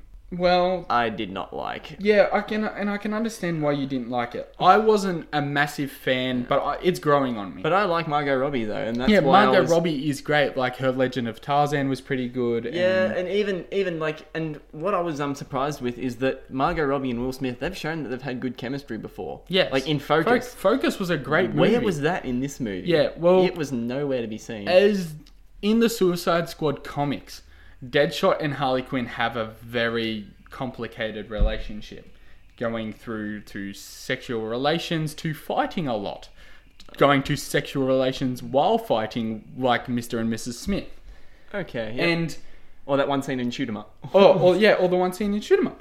Yeah, it's just none of that chemistry was there, which I felt lacked the movie. And what David Ayer said a couple of while we're going on the bad guy sort of scene, what David Ayer said, he wish he made the Joker the main yeah, I saw that because Enchantress is just horrible. yeah, if I wanted to see belly dancers, I would watch a Brett Lee Bollywood movie. Yeah, I know. Like- just she looks like fucking Shakira, a, me- a meth Shakira. Yes. Honestly, that someone found in a gutter. yeah. And while we're on while we're on the subject of Joker, Jared Leto's Joker, Terrible. I like it. I can see where he's coming. I can see where that joke is coming from, and I was going in blind that I'm loving it anyway because I'm a massive 30 Seconds to Mars fan. Oh, yeah, you, you got me onto so like I liked Thirty Seconds to Mars, but like you got me onto like all of their newer stuff. yeah newer the stuff, and they're really music. really good. Like- E- even though I've like I like Jared Leto, but he's a bit full of himself though. Yeah, but once you you, get would if you were that stage- famous, you would be too. Yeah, like everyone that is that famous is a bit up themselves. And when the first Joker picture came out, how he was holding the back of his head with all the tattoos, everyone was like, "Oh, what the hell? What's with the steel caps on his teeth? What's with the tattoos? Everything like that." Every Joker is centered around one bit of the Joker. There is no way you can put every bit of the Joker into one character unless you're Mark Hamill. Jack Nicholson's Joker is the jokester. I well, I think Yeah. is the jokester. He is he is the Joker. And Heath Ledger is the anarchist. Yeah, he's the he? anarchist. And then there's Jared Leto's Joker, which I think is the gangster. The Okay, I can see where you're coming from there. which if you have watched um it's one of the End of Watch, Oh yeah, the another the David gangst- Ayer yeah, another David Ayer film. The gangsters, how they have the gold guns and everything like that. Yeah. that's what the Joker was improvised from. Modern Okay. day gangsters, and I can see where they come from. The way he dressed, how he wore the big purple, looked like, crocodile skin overcoat, yeah. jacket, and like the gold chains and the gold AK forty seven. Everything like that just seemed modern gangster. Even with the tattoos, there is a couple of comics where he does have big tattoos like not like the jester and the ha ha ha. And there was even a little couple of like little, I would want to say Easter eggs, like the dead Robin on his arm with the Oh, arrow okay. through it, and the Batman logo with the knife through it. What was that a reference to? Or is it just? Uh, Um, I think that's just hatred for Batman. oh, Batman. okay. Not Like, well, not hatred, like a love hate relationship, but taken to the extreme. And then the dead Robin. If you're Hmm. Well, a comic person, a- a you know who it is. Yeah, a death in a family. Jason Todd, which I hope does Ben Affleck does put into yeah, the if Batman they, movie. or if they do like a Under the Red Hood kind yeah, of uh, like, Under the Red Hood type, or Hush, which is pretty much another thing with Under the Red Hood, and it's got a lot of more of the Joker in it and everything like that. But the way the I personally liked the Joker in Suicide Squad. It was more, it was more nearly towards split personality. How he was like what Heath Ledger's was like, angry at one minute, laughing the next. Jared Leto's Joker didn't take it to that point where he was angry then laughing. It looked serious and then he looked jokey. It was no real angry then laughing, which I can see why they did that. And to be honest, I was the purple Lamborghini music video. I'm more interested in what the Joker was doing there than what he Yeah, was doing me, in the me movie. too. Like it, you could have cut. Like I said this last week as well. Like you could have cut Joker out of the Suicide Squad movie. It would have made no difference. Yeah. It would have, well, I think it would have made a little bit of difference just telling the backstory of Harley Quinn. Yeah, but even that's really clunky and Yeah. like, not done The- very well. It really poorly done. It it's poorly done, yes, but it shows the start and where they are at the present day of the relationship. It's a very love hate relationship, which I can see. What I don't like with Harley Quinn and Joker, girls are always like comic girls are well, no one who knows about comics is like, oh, I want a relationship like Harley Quinn and the Joker. You- no. you want to get thrown out of a car, beaten the crap out of when done oh. something wrong, and pretty much treated like you can't go to anyone else for Exact- help. Fine, you have that. You might need to go to see a psychiatrist. Yeah, I know. but I mean, you may I don't understand yeah, go that. for it. And I can understand Joker and Harley Quinn have their good parts, like their good relationship parts, which Yeah, is shown in the movie. Joker does not care about Harley Quinn. In, in- when it comes down to it, he doesn't give a shit about Harley Quinn. Yeah, when it comes down to it, yes, he does at some parts, but then like the the caring of Harley Quinn and Joker is shown a lot more in the movie than it is in the comics lately. And while I'm just going to end on Suicide Squad here, otherwise we could be here forever. The future DC movies are look for me are looking bright. All right. Well, I'm. Well, okay. If Wonder Woman's good, Yes, I might be. like Wonder Woman. I when they first released, oh, it's gonna be past like way like Yeah. nineteen like nineteen hundreds. I'm like, really? But no, no. then thinking about it for a little while, that's where Wonder Woman made her mark. Exactly. Well, I think I think there was a one there was going to be a script for a Wonder Woman movie back in like the early two thousands, but it was set in World War um yeah it was set during World War One, and people and uh, um the producers at Warner Bros were like, no one wants to see a superhero movie set during World War One. Don't be stupid. And- and then Captain America comes out. And so, uh, Well, Captain not America World War One. World War Two. Yeah, but still, a, a superhero movie during wartime, still like, and look how successful that was. Yeah, that and that Captain America is probably also it is one of the most it if not the most successful superhero franchise that is still going now. Mm, yeah. And I the Captain America movies I liked. Wonder Woman looks amazing from the trailers so far. Everything that she does seems like seems very comic accurate. Even with the Justice League, I think that will be a great movie in total. Like Ugh. Ezra Miller is the Flash. Yes, I love that idea. um, I don't know. He's going to show the quirkiness of It- Barry Allen, which is going to be just- good. It just looks like just from that trailer, especially or the, whatever that was that got Yeah. released at Comic Con, that it just looks like it looks like Iron Man and Spider Man from Civil War just done again. Yeah, yeah, we're gonna go to Queens. Um, yeah, like or Central City or wherever yeah, it flashes from. yeah, Central City, yeah, Central City, and I think Ezra Miller as the F- Flash will be good. He will show the quirkiness of Barry Allen, which Grant Gustin doesn't really show in the TV series. Yeah, he's just a Or- pr- pretty boy, kind of nice. Like Yeah, always smiling. Yeah, yeah, kinda. always trying to help out, which is what the Flash is about. Jason Momoa as Aquaman. Let me just say this: Aquaman is cool. Like when I was young, I read Aquaman comics before the they did DC did their little reboot sort the, of thing. the, is that the new Fifty Two? Yeah, the new. Let me just explain. The new Fifty Two is starts when the Flash Flash comes back from Flashpoint. How it's a- everything's a little bit changed, and that's where it starts. Okay. Aquaman is cool. Justin Jason Momoa makes Aquaman look cooler. Like I follow Jason Momoa on his Instagram page. Yep. At Prince of Gypsies, if you don't. Yeah, follow at. Prince of Gypsies. And this, some of the stuff he puts on is just amazing. Like drinking Guinness and then just picking up a tomahawk and throwing it and hits a dead center of the target. Like, what the hell? That's amazing. How, how many tries did he do though? Oh yeah, that's what I want to know how many tries he did. But I think that even when he walks into the Guinness factory, he's just like, "Woo, beer!" Like, and yeah. he's just, he, he looks like a really cool guy to yeah, hang around. and it- yeah, he looks like someone that you could really, really enjoy hanging around. He's a, he looks like a people person. yeah. And then Ray Par- Ray Parker as Cyborg. Cyborg. I, think. I don't. I'm not really. I have no know. idea who he is. Yeah, I have no idea who Ray Parker is, to be honest. and I don't really know anything about Cyborg. So. yeah, Uh, Cyborg. the, the, all I know from Cyborg is from when I used to watch Teen Titans on, I think, well, when it was on Channel 9 on Saturday mornings. But Cyborg is pretty much created. He was football, like NFL. Yeah. He was going to get a full, pretty much full scholarship in everything. Oh, it's his Flash Gordon. Yeah, pretty much. and his Flash dad Gordon. works at Star Labs. Okay. Never came to Annie's games. The relationship wasn't really good compared to, let's just say, the normal average family. And one day he was doing this thing. Well, he was doing some tests on this thing called a mother box, which relates back to what Justice League is going to come out to, like Darkseid, which I hope will be. He'll probably be in Justice League Part Two, not Part One. And he just decides, oh, I'm sick of you treating this stuff more than me. He goes and grabs the mother box, which is a portal from Apokolips to. It's pretty much. It's pretty much a key to a portal from anywhere in the world to Apokolips.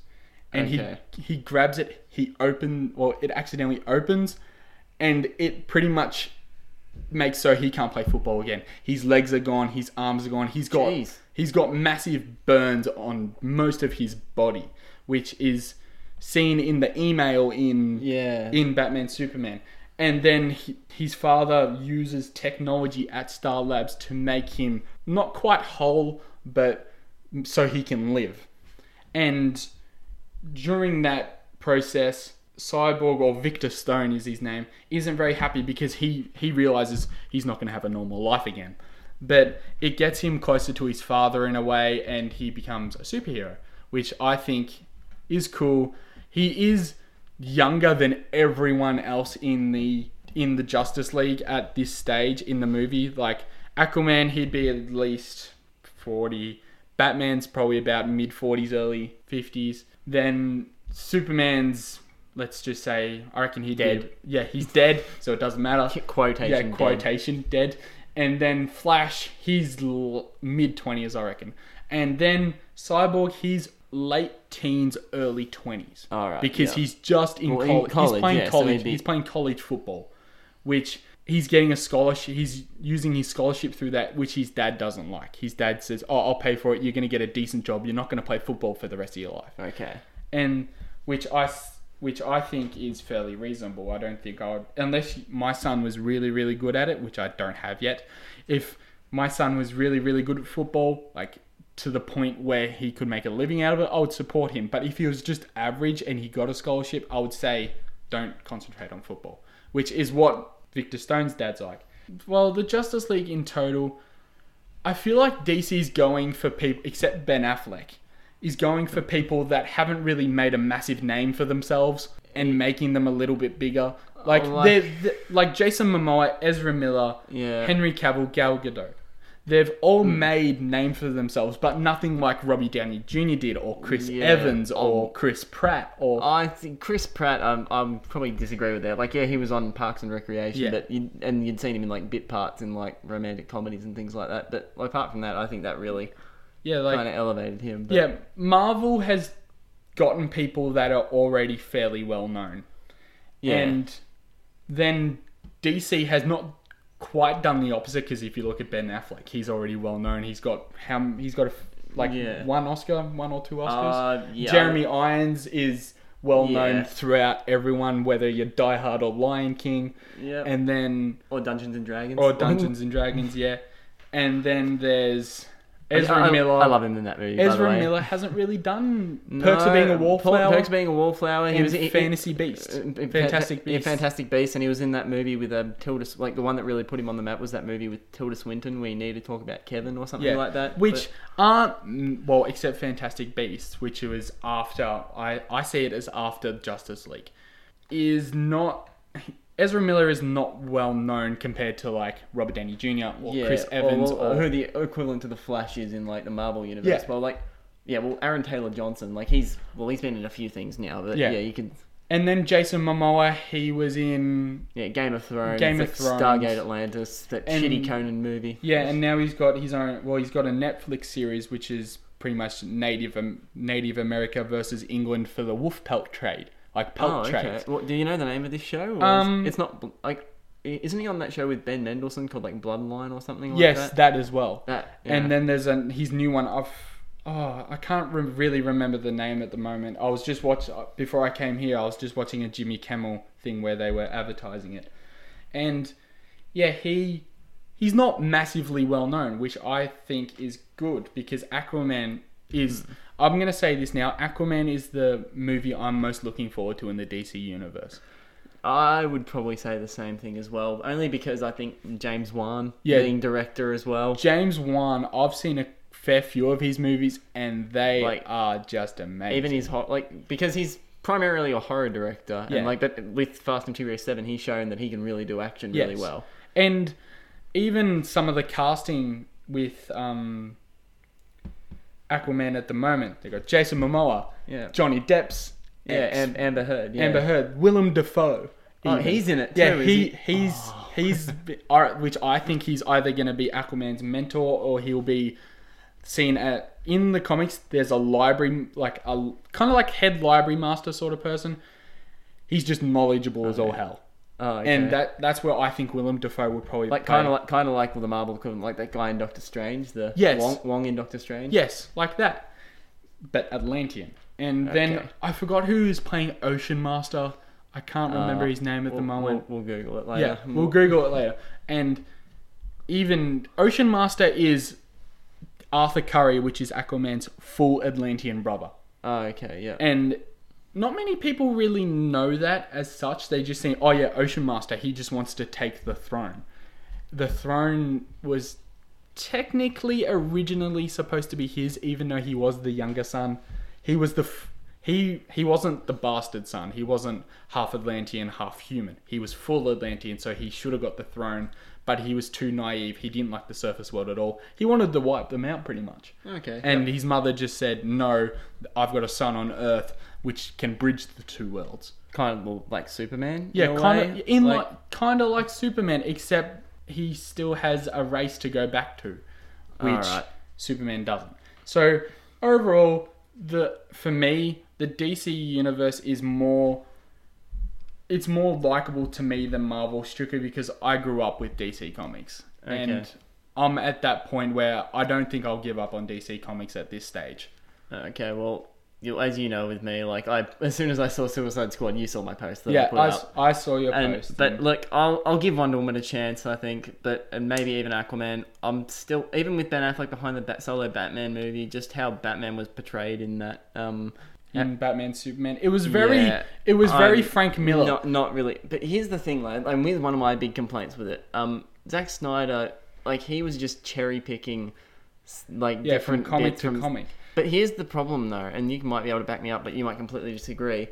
Aren't they like set in different time periods and like different, like you yeah, can't just it depends on the comic overall. But- like Batman has two major comics. They he has Batman and then he has Detective Comics, which has gone before Batman was even created. There was 26 issues of Batman or of Detective Comics before Batman came into it, which is kind of like Gotham. It's pretty much the Gotham TV show. yeah, which It's- got really really bad really really quickly. yeah, but- and now it's starting to get a little bit better. oh, okay. Well, I gave up on that. Like too, even so- the Joker, Jerome, he's following the comics. Like he's his face has Okay. been like cut off and everything like that. Very much Oh. like the oh. new Fifty Two Joker. Oh, okay. So wait, the the killing joke Joker is different to how like his origin story is The- very different to. Not particularly. Like the Killing Joke was. It, I'm pretty sure it was in a run of comics, and then once they saw DC saw, oh, this it was a major event inside the comics. So, and what DC does with major events, they make he makes them. Well, they make them into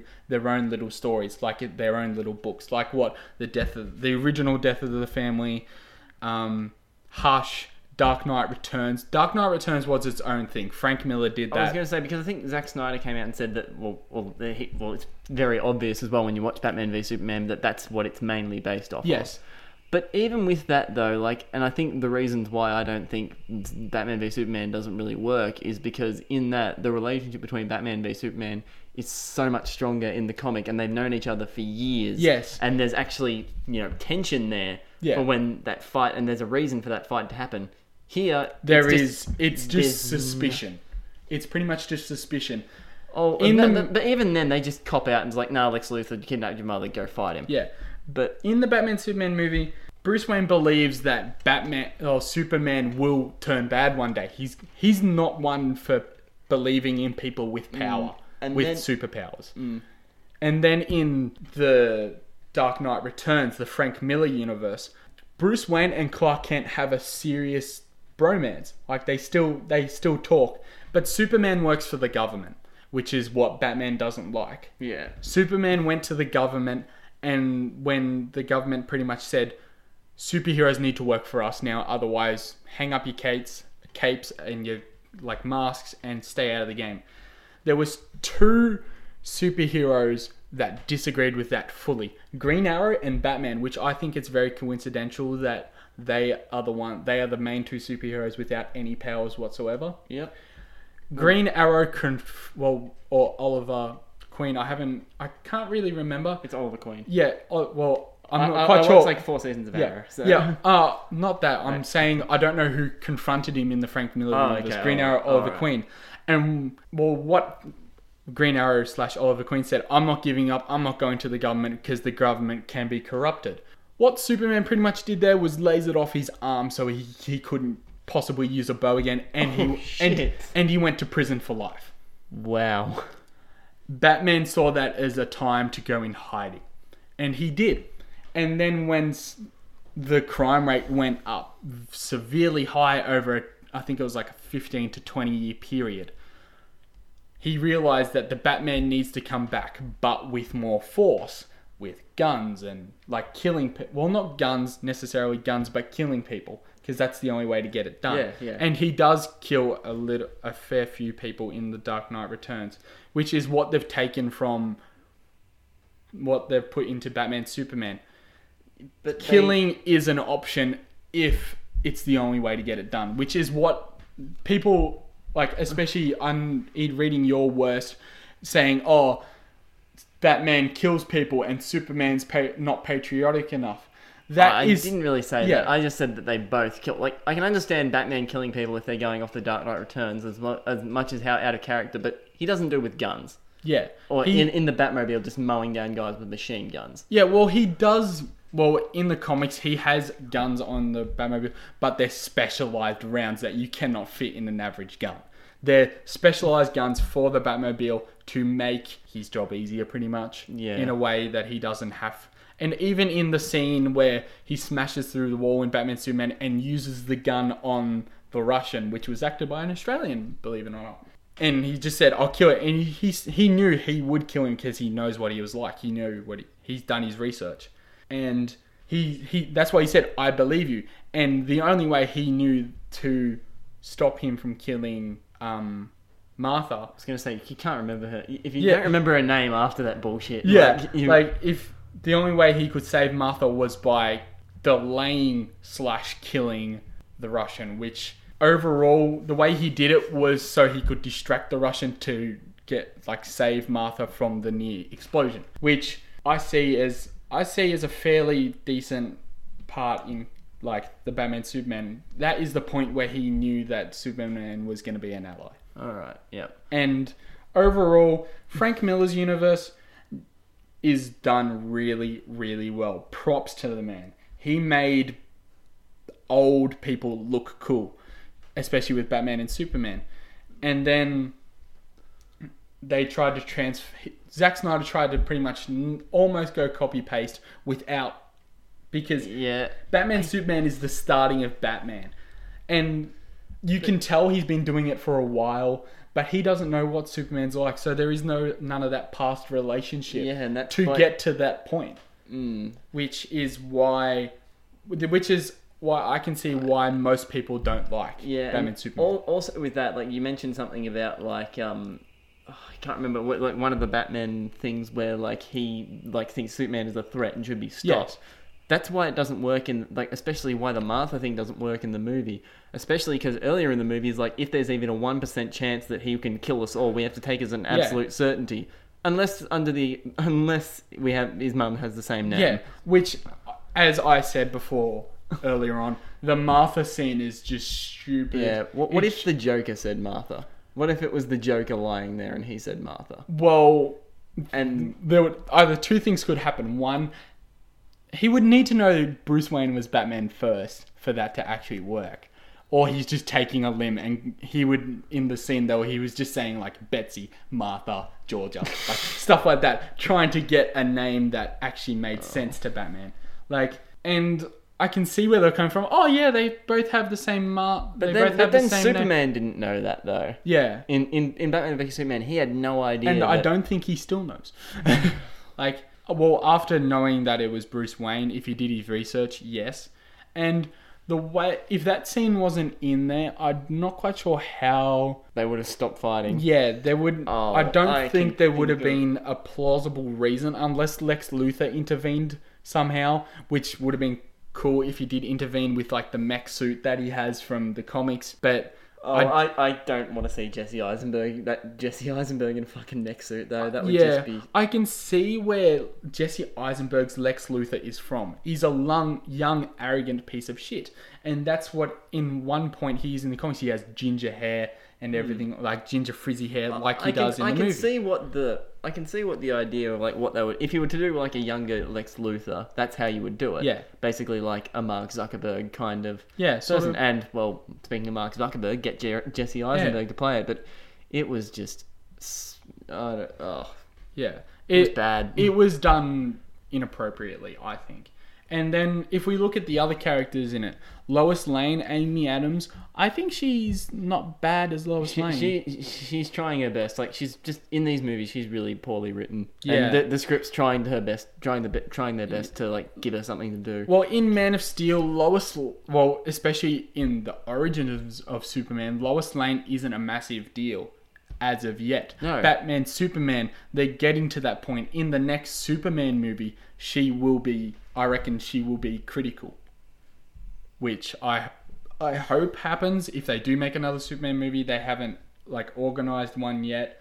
because he's dead. yeah, be, well, yeah, well, we all know he's going to come back. You can't have the ju- you can have the Justice League without Superman. They did it, do it Yeah, for a little while in the comics, but- and it sucked. But that's what I'm, I'm, uh, and again, why I'm not down with this new Justice League is because, like, and correct me if I'm wrong here, but Batman, his whole mantra is that he ba- he works alone, and even with Robin, he's really reluctant with that. Yes, There is, I don't think that there is any play way that Batman would be the one that goes around and recruits the fucking Justice League. yeah. Well, he does recruit some in some ways, but not like they do in the movie. N- And- not like where it's like a montage of like, hey, come fight for us. Yeah, like it's You're pretty fast, kid. Yeah. Come join us. even in the New Fifty Two when they redid the Justice League. Batman was just like chasing one of Darkseid's goons on Earth at the time, and then the Green Lantern came in. They joined together because they knew they were. Well, Green Lantern wasn't really saying, "Oh yeah, let's work together." Batman was just like, "Okay, you can follow." And then they ended up in Yeah. Metropolis. Superman thought that Batman was another one of Darkseid, and Green Lantern was another one of Darkseid's goons. Yeah, Well, pre- right. it's pretty much a goon. And so, and then they form, and then Wonder Woman came into it because the world already knew about Themyscira. She was the poster girl for Themyscira. She was meeting with the president at the time. And then the president got attacked on Air Force One, and then she saved him, met Superman. Then the Flash was working with Star Labs at the time to work out the mother box. Then Victor Stone came in, grabbed the mother box, everything like that. And then they all joined together to fight Darkseid. And Batman has he knows he couldn't have done that alone. No no matter what he he couldn't do that alone. So he knows that threats are going to be coming strict in the movie, in the Batman Superman movie, he knows threats are coming for two reasons. One, he knows that there will be more aliens out there. If there's one alien race, there's going to be more, which you would most likely think if there was Yeah. an alien race now, there would be more. Yeah. So he knows that he won't be able to. If something like Doomsday comes again, he won't be able to do that alone. And so he he knows Superman sta stood for working together and everything like that. And as he said in the movie, I failed him in life. I won't fail him in death.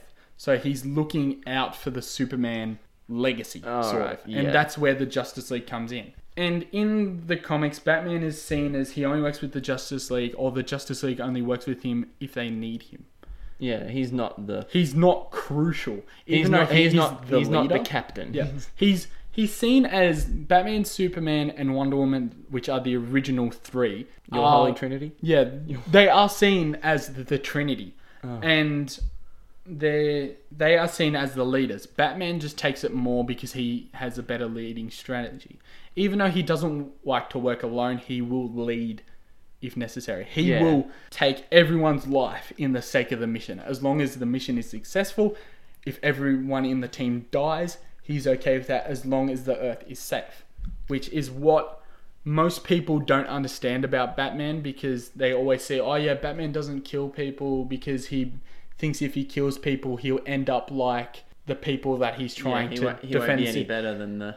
which is sort of wrong. He thinks if he kills one of the main anarchists, he'll turn like the main anarchist and like the Joker or Scarecrow or He'll become Two-Face. or, like, he'll he'll- become like them. He won't be able to stop killing one uh, one of his main supervillains after the next, after the next, after the next. Okay. But he Like will he'll, he'll kill. develop some kind of thirst for blood or something. Yeah. Yes, he he thinks once he crosses that line of Yeah. ending their lives so he doesn't have to deal with them again, he won't go back. Which is what Jason Todd wants Batman to be, killing them so they won't come back.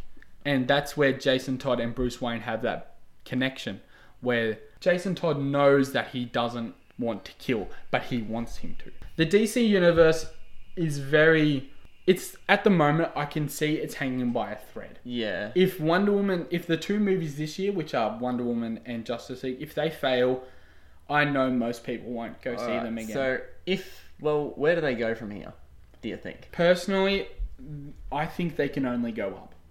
Well, What- well, they've Yeah. gone so that they, they have to. Yeah. They, they can't go any lower than where they are now. Um, Wonder Woman will be a good stepping stone to getting to know Wonder Woman in the Justice League more, which the Justice League will show that a team can do good things. And then once they go back to Flash and Aquaman, I'm not quite sure if Flash and Aquaman are going to be prequel to Justice League or after. What um, Aquaman is bringing into the New 52 because Darkseid pretty much made made one of his towers, a couple of his like towers, like his central key points in the ocean.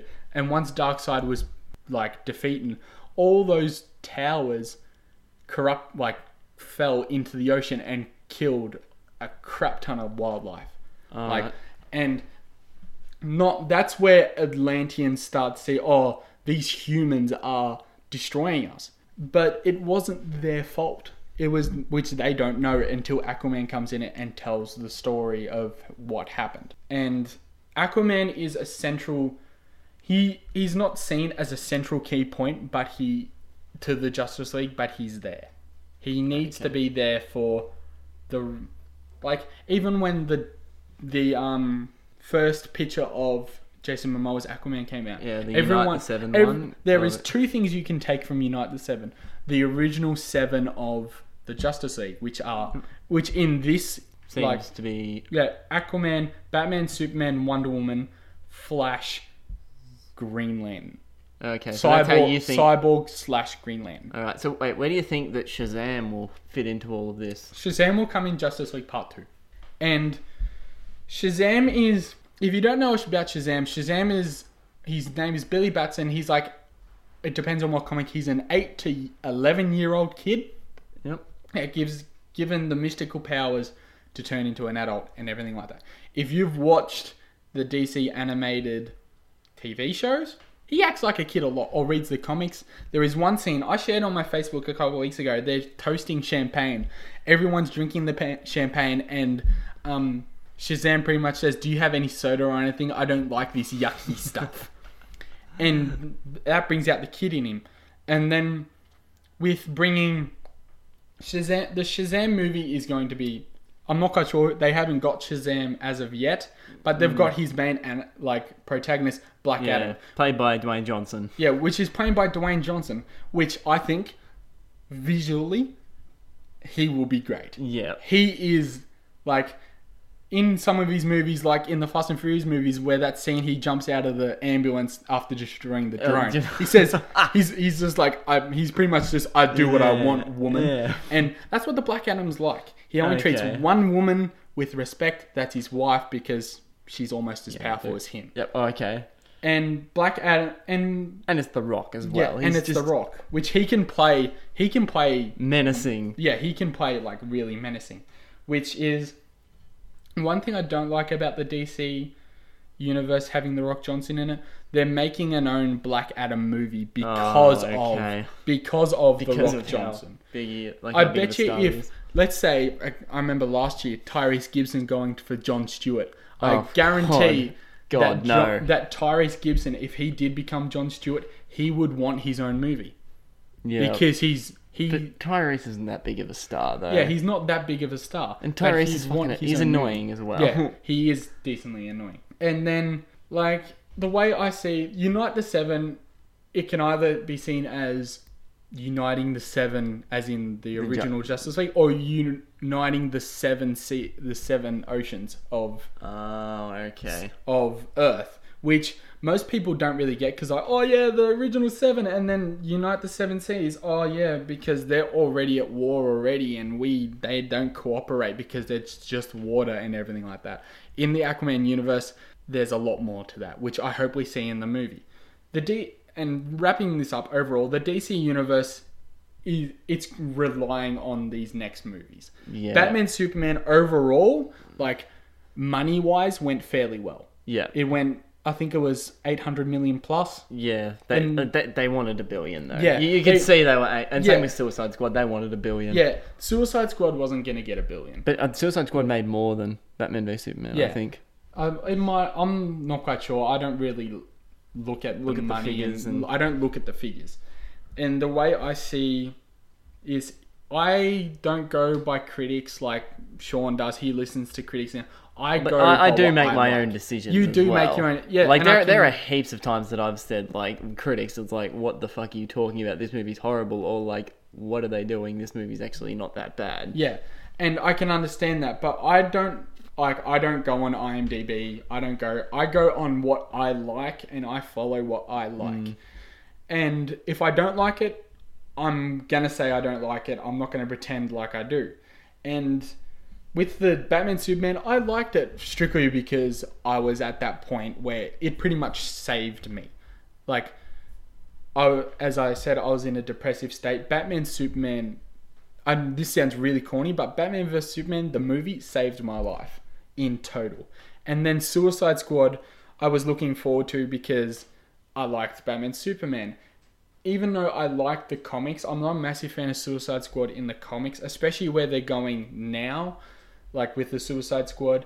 And I, it's just the way they're doing the comics. It's good. It's better than what Marvel's doing. Everything that DC does, besides movies and TV, so games, comics, like collectibles, everything like that is better than Marvel. Marvel beats Yeah. them in film and TV. And tele- well, yeah, it was tele- that, DC were beating them in television for a while, but now Yeah. all the Marvel Netflix yeah, with the just oh, I have to admit, Luke Cage. I've I haven't watched Daredevil, and I've watched a little bit of Jessica Jones. Oh my god, Luke Cage is amazing. Like I loved that show, and I can't wait till the next season comes out. I've watched a bit of the Punisher through Daredevil, and I can't wait till March when the Punisher show comes out. oh, they're like they're actually making a Punisher show. yeah, it comes out in Oh, March. Wow. It, that's not the Defenders where they all get together. No, it? Or it is actually. the- It's the Punisher. okay, which is gonna be I'm really, down really that. cool. I, I haven't got to that part in Daredevil where the Punisher get comes in, but Yeah, like um, and and that's going to be really cool.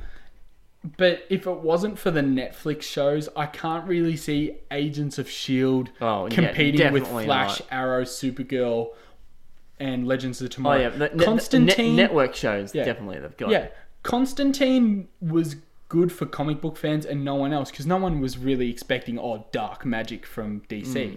No one really expects that. But for people who like Constant John Constantine, like the Keanu Reeves movie back in the early 2000s, that's a pretty good that's one of uh, like a pretty good representation of John Constantine. of the character of like Yeah. the Hellblazer comics and things Yes. like that. Yeah. Yeah, like John Constantine is good, but no one really liked the show because of no one really expect. Well, I think no one really liked it because no one really expected it, and Arrow and Flash were really hyping up everything, and no one wanted to watch. Yeah, um, Con- and- Constantine, different and- network too. Yeah, and it was So- on NBC, I think it Yeah. was, and everything else was on CW, like Legends of Tomorrow, Flash, and Arrow. Supergirl has now gone to CB. Uh, yeah, the- CBS, the- another network. yeah. Yeah. Which is which I think is better off. I like how they kept it separate because they knew they couldn't just say, "Oh yeah, we own Supergirl now, so let's put it in the same universe as Arrow and Flash." They developed while they the way they went about Flash helped Supergirl like with the different multiverses, Uh, yep. which I think Supergirl's on like Earth 20 something and everything else is on Earth like Arrow, Legends of Tomorrow, and Flash are on Earth One.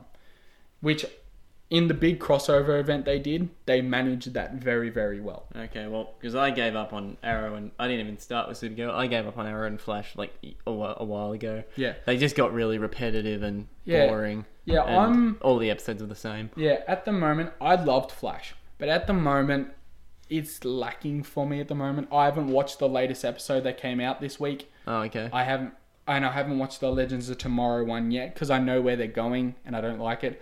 The Arrow one is starting to kick back up. Arrow, Ste Stephen Amell, uh, or Amell, or however you want to say it. Yeah. I like his Arrow. I can see how Yeah, I people like- I are like, like oh, his- he's just Batman. I like his Arrow, and I green." can see that how you can say the bat. The, there's the Batman, like pa- the parallels with Batman there too. Yeah, But but they tried to like he's getting into Green Arrow now. Green Arrow is a, what Flash is like in the TV show. really fun, jokey, everything like that, but serious when he needs to be.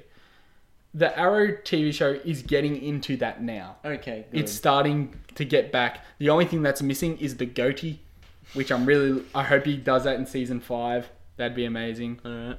Which, yeah, overall, DC is getting there. They're I think that's like the play- sixth time you've said overall, Yeah, but yeah. Well, o- now Yeah. this is overall. All right, better wrap this up. Yeah. So DC is playing catch up, and I can understand that.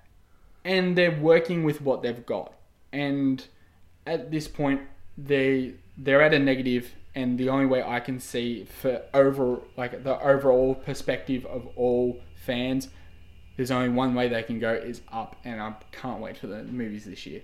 All right. Well, that's thanks a lot for talking about that. Like, you, Yeah, that's you, you right. brought up a lot of really interesting points there. Still doesn't change the fact that I think the movies are pieces of shit. Yeah, but, which I which I can understand. I do respect. but no, no. I, I, I respect yours as well, even if it's wrong. Yeah. But I'm, I'm only joking, mate. But um, yeah, so awesome. Thanks a lot for that, and uh, thanks for listening. Uh, we'll wrap this up right now. Uh, Tim, you got? I know you're not famous, but do you want to plug anything? Um, you can follow me on Instagram if you want. It's Tim Collins, but instead of the T and the C for Tim and Collins, it's Kim Tollins. Kim Tollins. So all one word, no space. Oh, but nice. That's that's probably about it. Don't go on my Facebook. yeah, don't, don't stalk him. yeah, don't don't stalk me, please. I'm not that good. I'm not like Jenny Tatum, someone that's actually good to stalk. Apparently. He- He's got a girlfriend anyway, Yeah. so just Yeah. taken. Yeah, Sorry, I'm- ladies. Yeah, but if your girlfriend wise, I'm single. I'm yeah, single. yeah, go for Sean because if Sean does get a girlfriend, I get twenty bucks. So Like I didn't. I was hoping you wouldn't mention that, but whatever. yeah, all right. Well, that's it for all right, all right. So I'll plug the podcast now. Um, we are hopefully you'll well you'll probably be listening to this on SoundCloud, but I've just um submitted this to iTunes for approval. So if you're listening to this on iTunes, subscribe to us there and follow me on SoundCloud. Uh, like the episode if you enjoyed listening to it. You can like us on Facebook at Another Bloody Movie Podcast. Um, we're now on Instagram now, so you can follow it at at Another Bloody Movie Pod, and you can also follow my personal Instagram at Sean Hub underscore. That is S E A N Hub underscore. And thanks again for listening, guys, and hope you enjoyed the episode. See you later.